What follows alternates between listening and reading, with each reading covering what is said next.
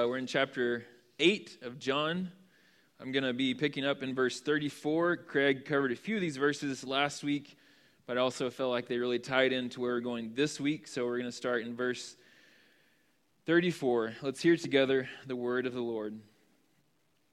Jesus answered them Truly, truly, I say to you, everyone who practices sin is a slave to sin. The slave does not remain in the house forever, the son remains forever. So if the Son sets you free, you will be free indeed. I know that you are offspring of Abraham, yet you seek to kill me because my word finds no place in you. I speak of what I've seen with my father, and you do what you have heard from your father. They answered him, Abraham is our father. Jesus said to them, If you were Abraham's children, you would be doing the works Abraham did. But now you seek to kill me, a man who has told you the truth that I heard from God. This is not what Abraham did. You're doing the works of your father. You're, you're doing the works your father did. They said to him, We were not born of sexual immorality. We have one father, even God. Jesus said to them, If God were your father, you would love me, for I came from God, and I am here. I came not of my own accord, but he sent me. Why do you not understand what I say? It is because you cannot bear to hear my word. You are of your father, the devil and your will is to do your father's desires. He was a murderer from the beginning and does not stand in the truth, because there is no truth in him. When he lies, he speaks out of his own character, for he is a liar and the father of lies. But because I tell the truth, you do not believe me. Which one of you convicts me of sin? If I tell the truth, why do you not believe me? Whoever is of God hears the words of God. The reason why you do not hear them is that you are not of God. The Jews answered him, Are we not right in saying that you are a Samaritan and have a demon? Jesus answered, I do not have a demon, but I honor my Father, and you dishonor me. Yet I do not seek my own glory. There is one who seeks it, and he is the judge. Truly, truly, I say to you, if anyone keeps my word, he will never see death. The Jews said to him, Now we know that you have a demon. Abraham died, as did the prophets. Yet you say, If anyone keeps my word, he will never taste death. Are you greater than our father Abraham, who died? And the, and the prophets died. Who do you make yourself out to be? Jesus answered, If I glorify myself, my glory is nothing. It is my Father who glorifies me, of whom you say, He is our God. But you have not known him. I know him. If I were to say that I do not know him, I would be a liar like you but I do know him, and I keep his word. Your father Abraham rejoiced that he would see my day. He saw it and was glad. So the Jews said to him, You are not yet fifty years old, and have you seen Abraham? Jesus said to them, Truly, truly, I say to you, before Abraham was, I am. So they picked up stones to throw at him, but Jesus hid himself and went out of the temple. This is the word of the Lord. Let's pray.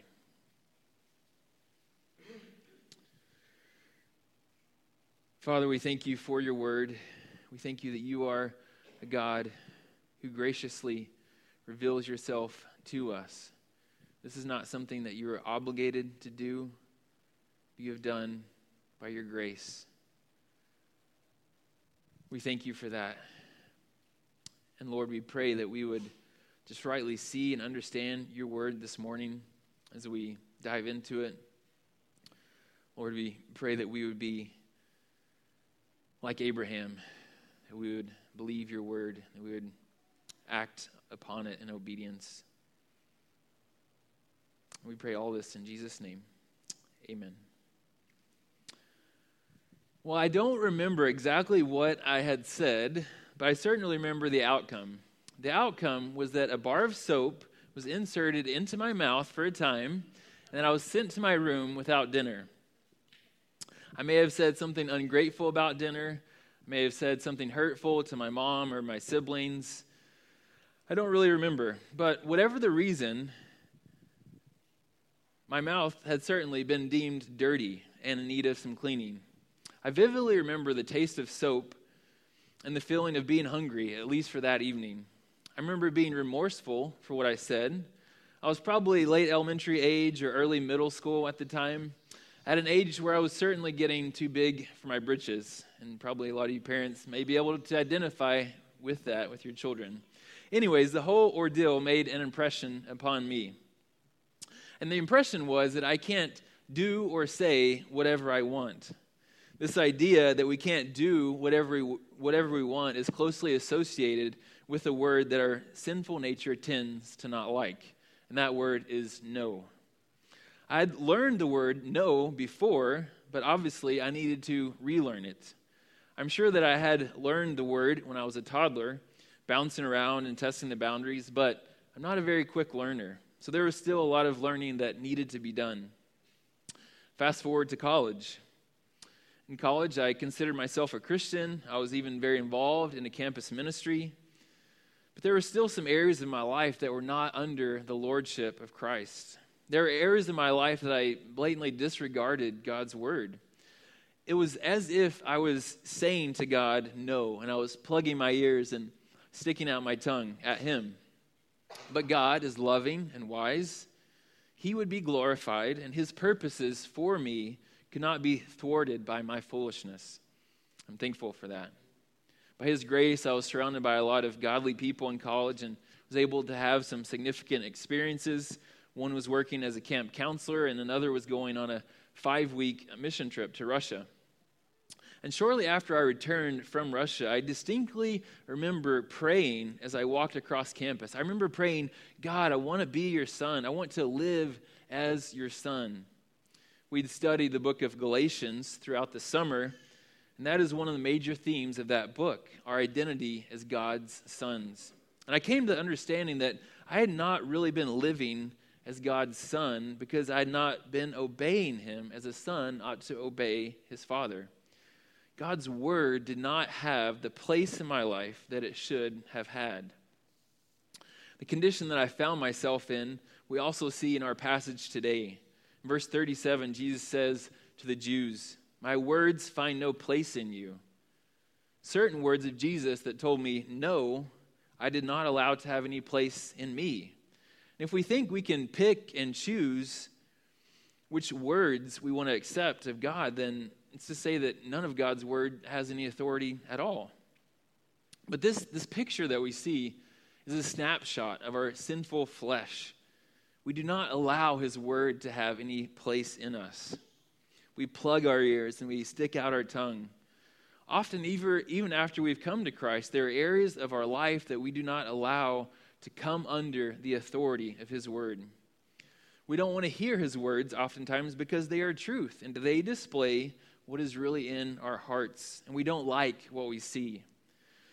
We might be tempted to ask, okay, but yeah, what's really the big deal? Well, the big deal is that if we reject God's word, we're not really God's children. This is the main thing that I want to challenge us with today. Do we really receive God's word in its fullness? The text shows us that if we're really God's children, his words will have a place in us. We'll first see that his words must have a place in us for three reasons. First, his word must have a place in us because it is through trusting God's word that we have saving faith. Second, his word must have a place in us because rejecting God's word means that he is not our father. Third, his word must have a place in us because if it does, we will never see death.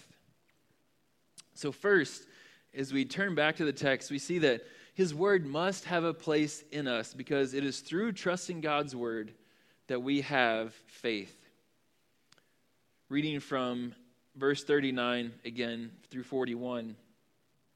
They answered him, Abraham is our father. Jesus said to them, If you were Abraham's children, you would be doing the works Abraham did. But now you seek to kill me, a man who has told you the truth that I heard from God. This is not what Abraham did. You are doing the works your father did. They said to him, We, are, we were not born of sexual immorality. We have one Father, even God. Jesus tells them plainly that they cannot be Abraham's children because they're not doing the works that Abraham did. See, until the Industrial Revolution, a son pretty much always did the work that his father did. The Baker family had the last name Baker because they were all bakers. The Smith family had that, had that last name because they were all some sort of smiths, a blacksmith or a silversmith or some sort of smith. And even Jesus was a carpenter in terms of his earthly vocation because he was doing what his adoptive father, Joseph, was, had been doing, which was carpentry. So Jesus asked them, If you're Abraham's sons, why aren't you doing the work that he did? Scripture tells us clearly, clearly that the work that Abraham did was believe. We read from Genesis 15:6 earlier in the service that Abraham believed God. God gave Abraham great promises that ultimately the whole world would be blessed through one of his offspring. These promises were made when Abraham was old and physically unable to have children. But Abraham believed what God said. God's word had a place in Abraham. And because he believed what God said and acted on that belief, God's word had no place in those who were questioning Jesus. And that's what he's driving at here in this conversation. Because it's really important to look back in the text a little and see who these people were that were questioning him. Verse 31 in John here tells us says, So Jesus said to the Jews who had believed in him, If you abide in my word, you are truly my disciples. These Jews had some level of belief in Jesus. They apparently appeared to be believers, but he's really seeking to make it clear where they stand. And the point that Jesus uses to make it really clear is how they receive or don't receive the Word of God. And the word that Jesus is telling them because he is God. They do not receive God's word. They might be physically descended from Abraham, but they are not Abraham's spiritual children. And this is affirmed in Romans 9 6b through 8. It says, For not all who descended from Israel belong to Israel, and not all are children of Abraham because they are his offspring. But through Isaac shall your offspring be named. This means that it is not the children of the flesh who are the children of God, but the children of the promise are counted as offspring. Children of the promise are God's true children, those whom, one, he chose before the foundation of the world, and two, have faith. Those who receive and believe God's promises are really his children. And also, they're Abraham's children. Those that do not have faith are not Abraham's children, nor God's children. This means that just like Abraham, we are to take God at his word. We're to believe what he has said. For us to truly have saving faith, his word must have a place in us. So I ask you, do you believe what God has said? Does God's word find a place in you? For starters, God has said through his word who Jesus is and what he has done. God's word tells us about the perfect life of Jesus and how in his death he took the punishment for the sins of all who turned to him in repentance and faith, and that by rising again he gives his indestructible life now and forever to all who believe. If we believe this message, we are also God's children. But there's another important point of application I think we need to point out here before we move on. Being part of a certain family or a certain subculture or, or ethnicity or even part of a church doesn't make you a part of God's family. Last night at our time of family worship, we came to this idea somehow. We're going through the book of James right now during that time, but we were talking about how it doesn't make you a Christian to be a part of a church. I made the illustration to my kids just like being in a garage doesn't make you a car, right? and they, they laughed. They thought it was really funny, but it is silly. I think that's why they laughed. But in the same way, it's true. Being part of a church or a certain group doesn't make us a Christian. And that is, I think, something that the Jews were falsely believing here that they were Abraham's child, even though they rejected God's word. Only faith makes us a Christian. So we might be physically descended from a believer, but it takes more than that to be God's child. God has no grandchildren, He only has children.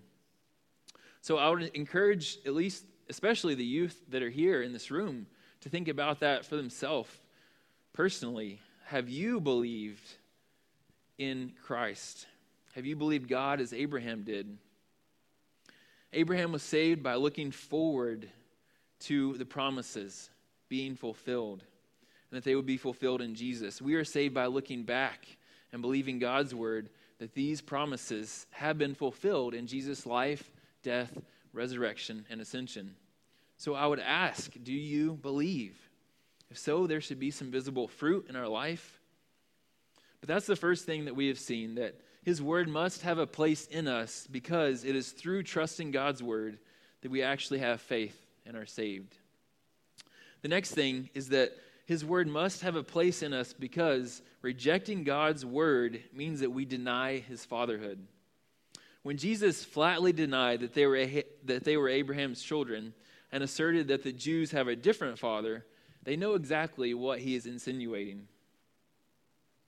They aren't dummies, these Jews. They just had really hard hearts. Verses 41 through 43 say, picking up, um, Jesus starts there. He says, You are doing the works your father Abraham did, or your father, I'm sorry, you are doing the works your father did. They said to him, We were not born of sexual immorality. We have one father, even God. Jesus said to them, If God were your father, you would love me, for I came from God, and I am here. I came not of my own accord, but he sent me. Why do you not understand what I say? It is because you cannot bear to hear my word. Jesus tells them, God is not your father, because if he was, you would recognize me. No, I am the Father, and you would love me. No, I am from the Father, and you would love me. But what I especially want us to see here from these verses is that their rejection of Jesus is because they cannot bear to hear his word. They hear it physically, but they don't really hear it because they don't accept it and obey it. It's like a parent who assumes that their child didn't physically hear because they don't obey. So, as a parent, I say, Did you hear me? Because if my child physically heard, then I expect them to obey. These Jews were physically hearing, but not accepting and obeying. And this is the connection that Jesus is making here that they are not God's children because they don't believe, accept, and obey God's word. Even as Jesus says this, there's an interesting connection here between the Word of God and Jesus, the second person of the Trinity. John began his gospel in chapter 1, verse 14, by telling us, And the Word became flesh and dwelt among us. And we have seen his glory, glory as of the only Son from the Father, full of grace and truth. So the Word became flesh. Jesus is the Word. He existed forever in eternity past, but took on flesh. So, this idea of Jesus being the Word can be a little bit difficult to grasp. Of course, we don't mean literally that, that this Bible I'm holding in my hands is Jesus. We don't mean that. But let's think about what, what do words do? Words reveal, words present a message, words communicate. Jesus is the Word of God, and that He revealed and continues to reveal the Father. Jesus communicated and continues to communicate the Father's message the message of wisdom, power, holiness, justice, goodness, truth, love, and glory. And as Jesus reveals the Father to us, he then invites us back to the Father. But these Jews reject Jesus and reject God's word. So, where does that leave them in relationship to God the Father? Well, the Pharisees actually condemn themselves here. They say that they are not born of sexual immorality, but in fact, they are, not physically, but spiritually. They aren't God's children because they don't accept God's word. As they reject God's word, they're also attempting to reject the rightful place that He has to discipline us as our Father. God's word tells us what we can and cannot do. And as they reject God's word, they seek to reject God's discipline, displaying that they are not really his children. Hebrews 12, verses 7 through 9 say, It is for discipline that you have to endure. God is treating you as sons. For what son is there whom the Father does not discipline? If you are left without discipline, in which all have participated, then you are illegitimate children and not sons. Besides this, we have had earthly fathers who disciplined us, and we respected them. Shall we not much more be subject to the Father of spirits and live? God's word has the function of discipline in our lives. When the Jews here reject his word, they, they're seeking to reject the discipline of the Father. The scriptures tell us that those without discipline are illegitimate children. Since they are not sons of God, there's only one being left who can really be their father. Jesus tells them, starting in verse 44, You are of your father the devil, and your will is to do your father's desires. He was a murderer from the beginning and does not stand in the truth, because there is no truth in him. When he lies, he speaks out of his own character, for he is a liar and the father of lies. But because I tell you the truth, you do not believe me. Which one of you convicts me of sin? If I tell the truth, why do you not believe me? Whoever is of God hears the words of God. The reason why you do not hear them is that you are not of God. Satan rejected everything of God, both God himself and God's word, which is truth. In doing so, as we know, he became the father of lies. And since the garden, he has continued to reject God's word and try to get us to do the same. We might be tempted to think here, wow, Jesus, isn't that a bit harsh? Isn't it harsh to tell them that they're sons of Satan? And it could seem even harsher when we realize the implication for today, right? There are scores of people who reject the Bible and Jesus, just like those that Jesus was speaking to here in John 8. So does that mean they're sons of Satan? Well, let's let's think about this a little bit. If we're not actively trying to please God and live for him, then we're trying to live for ourselves or another idol. If we take God at his word, then we know that there is no other name besides the name of Jesus by which we must be saved. Although I might wish it were true, although it might feel more comfortable if it was if it was otherwise, Scripture presents no middle ground here on earth or for the afterlife. We're either God's children by grace through faith and in his kingdom now and for eternity, or we're not. And if we're not, there's only one other eternal destination. And it's a hard truth, but it's true. That eternal destination is, is hell. Since we're born into sin, that is where by default we are headed. It is only by God's grace and mercy that any of us are awakened and given new life through faith. And I'm not saying that those who reject Jesus are bad people. It's part of God's common grace to the entire earth that none of us, even non believers, are as bad as we could be. And some non believers may exhibit more behavior that pleases God in various areas than I do. But we're not saved by our behavior. As believers, we should be increasingly more Christ like but we're saved by grace as we trust in Jesus' work on our behalf. This should cause us to be in awe, to be humbled, and to worship. It should also cause us to be very prayerful for our unbelieving friends, family, and neighbors, and to be bold and compassionate with the message of the gospel, knowing that God does save, He is gracious. So we see here in this part of our text that if we reject God's word, we reject Jesus and God's fatherhood. Some people think, oh, well, Jesus is cool, but the Bible, that's a bit too extreme for me. Well, there's, there's bad news for them, and actually very, very sad news for people that would say that, because every story of the Bible whispers the name of Jesus. They might think they can be cool with Jesus but reject the Bible, but if anyone believes that, they're, they're deceived.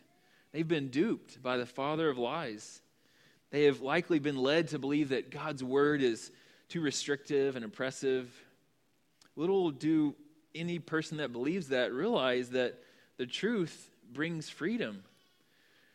That's the same lie that Adam and Eve believed in the garden. They thought God didn't have their best interest in mind by commanding them to live a certain way. They didn't trust God's word. When it comes to living under God's word today, I think the main struggle of our culture is the idol of self. And our culture says, I ultimately determine what is truth. But God's word says that God determines what is truth and that his word is truth. This idea of being able to determine what is true leads us then to pick and choose what part of God's word we will believe and obey. And it also leads to strongholds of sin in our lives. It, it could be leading right now to a stronghold of sin in your life if there's an area of God's word that you do not allow to have authority over. Maybe it's your sexuality, you know, struggling with lust and things like that. Maybe it's forgiveness or bitterness. Maybe it's financial stewardship. If we're going to say God's word has authority, then it needs to have authority over all of our lives. So we've we started by seeing that his word must have a place in us because it is through trusting God's word that we have faith. And then we saw that his word must have a place in us because rejecting God's word means that we are denying his fatherhood. And then finally, lastly, we're seeing that God's word must have a place in us because if it does, we will never see death. Verses 48 through 53 say once again the Jews answered him, Are we not right in saying that you are a Samaritan and have a demon? Jesus answered, I do not have a demon, but I honor my Father, and you dishonor me. Yet I do not seek my own glory. There is one who seeks it, and he is the judge. Truly, truly, I say to you, if anyone keeps my word, he will never see death. The Jews said to him, Now we know that you have a demon. Abraham died, as did the prophets, yet you say, If anyone keeps my word, he will never taste death. Jesus so upsets the Jews that they accuse him of being a Samaritan and having a demon. Samaritans were a racially mixed group um, that were partly from Jewish ancestry, partly from Gentile ancestry, and they were really disliked by both Jews and non Jews. So when they called Jesus a Samaritan, it would be similar to someone who thinks they are racially superior calling someone else a half breed. It's definitely a derogatory, derogatory term that they're using here. The Jews want to make this into a name calling match, but Jesus isn't going to fall for that he points them back once again to the centrality of God's word, receiving and accepting God's word, and that's the issue at stake. And he's not going to let them get away very easily. He says, If anyone keeps my word, he will never see death. Jesus has told the Jews one, they're condemned for not allowing his words to have a place in them, and two, for not bearing his word. Now he turns it into positive, but also with a negative aspect as well. Those who keep his word will never taste death, which obviously means that those who don't keep his word will taste death. They can't accept this because even Abraham, as well as the prophets, they all died. How can Jesus say that those who keep his word will not see death? Is Jesus greater than Abraham? Jesus' claim seems quite preposterous to them. Jesus says basically, I don't make myself out to be anyone. It is the Father who glorifies me. Jesus knows the Father and keeps the Father's word. Then he confounds them further by saying, Your father Abraham rejoiced that he would see my day. He saw it and was glad. They understand this literally, thinking that Jesus is saying that he and Abraham physically saw each other during Jesus' time on earth. But what Jesus was saying is that Abraham lived by confident, joyful expectation of the promises of God being fulfilled. Abraham trusted in God and his word. And as he did, it was as though he had a lamp unto his feet and a light unto his path. Abraham saw the fulfillment of the promises of God through the eyes of faith. That's how Abraham saw the day of Jesus and was glad. So Jesus has now brought his discussion with them full circle. He started with Abraham, and now he's still ending with Abraham. They question, How could you have seen Abraham? Jesus ends with a knockout punch saying, Truly, truly, I say to you, before Abraham was, I am. Though the Jews did have hard hearts and deaf ears, they actually understand exactly what Jesus is saying and doing here. He is claiming no less than deity. He's claiming he is God. By saying, I am, he is claiming a transcendence over time that is only true of God. Jesus is aligning himself with the God who appeared to Moses at the burning bush, saying, I am. Of course, what Jesus says is true, but of course, they don't believe it. So they pick up stones to fulfill what the law prescribed for blasphemy. But ironically, they were, they were throwing the stones in the wrong direction. They were the ones blaspheming by denying God's word and claiming that Jesus was not God. The Jews here in this passage will see death because they do not keep God's word. It has no place in them. But what about you? What about me? Does God's word have a place in us? If it does, we will believe what God has said, like Abraham, and then we will act on that belief. We will also treasure God's word through reading the Bible, meditating on it, memorizing it. But can we keep God's word well enough to make God accept us? No, we can't. I know that at times I worship false gods, I covet, I, I murder in my heart. So I cannot keep God's word well enough. But there was one who did keep the word of God perfectly. He never worshiped false gods, he never had a lustful thought, he never had unrighteous anger. He always honored his father and his mother. He never coveted. He did keep the law of God perfectly. And when we are united to Jesus in faith, not only are our sins removed from us, but then his perfect record is imputed to us. So we only have to do the work that Abraham did, which is to believe God's word. And as we believe God's word, our hearts are made new, and through God's Spirit living inside of us, we're able to keep God's word in a new way. We'll never obey perfectly, unfortunately. I wish I did. And there, but there will be a radical difference in how our new lives are pleasing to God.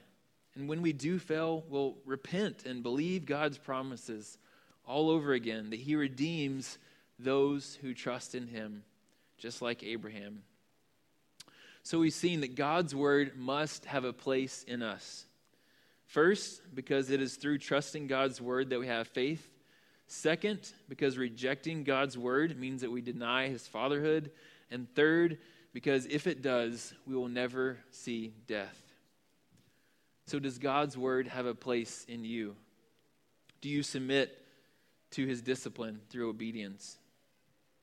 Although our flesh might not like it at the time, does our soul smile when he tells us no and puts a bar of soap in our mouths?